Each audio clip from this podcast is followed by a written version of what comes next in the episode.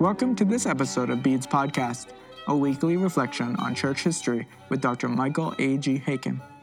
Dr. Haykin serves as the chair and professor of church history at the Southern Baptist Theological Seminary, and he is on the core faculty of Heritage Theological Seminary in Cambridge, Ontario. He's also a fellow of the Royal Historical Society in recognition of his contributions to historical scholarship. Join us now as we seek to see what God has done in the history of his people.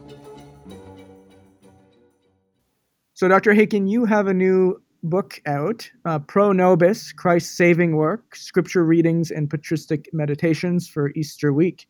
Can you tell us a little more about that? Yes, the um, impetus uh, for the book came from one of my pastors at uh, West Highland Baptist Church, uh, Pastor Jamie Strickland, who asked me about um, uh, doing a Lent observance and whether or not I could give him some information regarding that.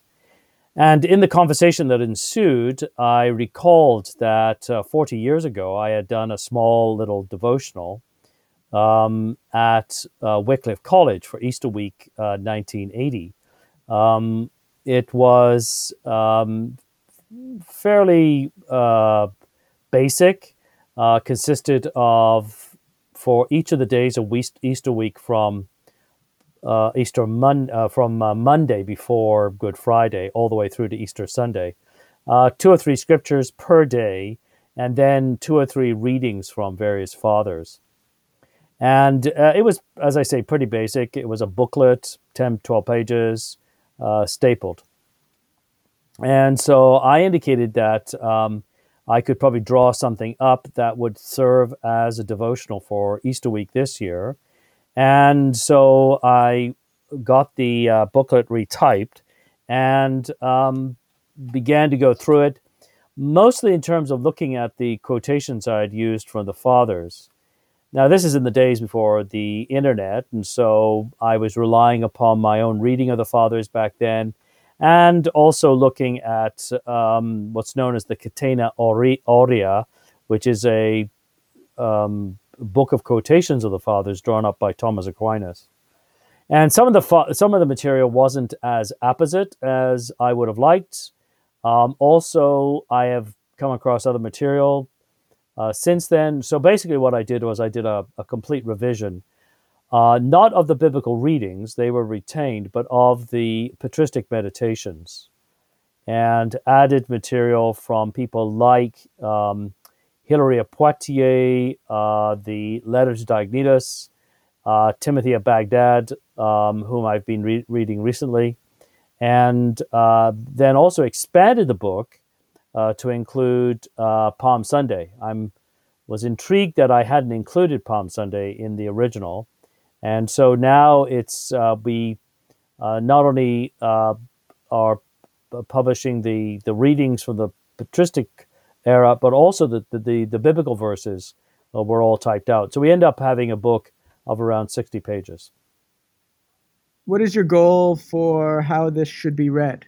Well, the goal is that one would read on the uh, respective day. So let's say Palm Sunday, uh, there are two or three texts that relate to the entrance of Jesus into Jerusalem. And on that day, I've also included uh, a patristic reading from Theodulf of Orleans, um, All Glory, Lord, and Honor, which is a very famous hymn that he drew up to sing on uh, Palm Sunday and reflects on, on Palm Sunday's events, that is, the entrance of Christ uh, as King uh, into Jerusalem, as predicted, for instance, in Zechariah. And uh, so the passages, the biblical passages, should be read, meditated on, and hopefully the patristic reading will bring out certain elements um, that need to be highlighted in the biblical passages. And so, really, it's just a tool for for one's uh, uh, personal devotions. You could use it in a group setting, I'm sure, but uh, personal devotions leading up to the event of Good Friday and Easter Sunday, the resurrection. Now, you mentioned uh, meditating, uh, meditating upon. Can you explain a little more what biblical meditation is? Yeah, it, uh, it's an, really, a, in some ways, a lost art, although there is, that's um, a commonplace statement now in the last probably 10, 15 years. Uh, I, have noticed a number of people saying that this is something that needs to be retrieved or recovered. Uh, what I'm thinking of here is reflection upon the biblical text, um, reading it over carefully, prayerfully, slowly, almost uh, as you would do in terms of, um, you know, the whole process of rumination. Um, not just racing through it, uh, not, you know, as you would uh, savor a good meal over a number of hours. Uh, fine dining usually spreads a meal of about five, four or five courses over a number of hours. It's it's uh, that as opposed to wolfing down, um, you know, fast food in about 15, 20 minutes, if that. Um, and so meditation then is prolonged reflection upon the biblical text. It's controlled by the biblical text. It's asking questions. What does this tell me about who God is? What He has done? How does it apply to me? Uh, what should I do in response to to the knowledge I learned from a text like this? And then uh, turning all of that into prayer. Uh, maybe the text brings out things I need to repent of, uh, things I need to do. Um, so praying for forgiveness, praying for strength to genuinely repent, uh, praying for grace to to do what I, I now see I should do. Um, meditation is not some sort of fanciful reflection um, on what other elements might be behind the text. Um, I know that there is a whole process in Ignatius of Antioch, sorry, Ignatius Loyola, um, who is a the founder of kind of a Jesuit spiritual exercises, where you kind of put yourself in the picture, so to speak. So, you know, if we were meditating upon the Palm Sunday, then, you know, pretend you're in the crowd and uh, what do you see as Jesus enters? And what are you thinking? And what are you feeling as you hear the crowd yell, Hosanna, Hosanna, blessed is he who comes in the name of the Lord? Uh, what, what, do you feel when you hear those words? And how do you feel when you're, you're there? So it's really uh, a, um, a, an exercise in, at best, sanctified imagination.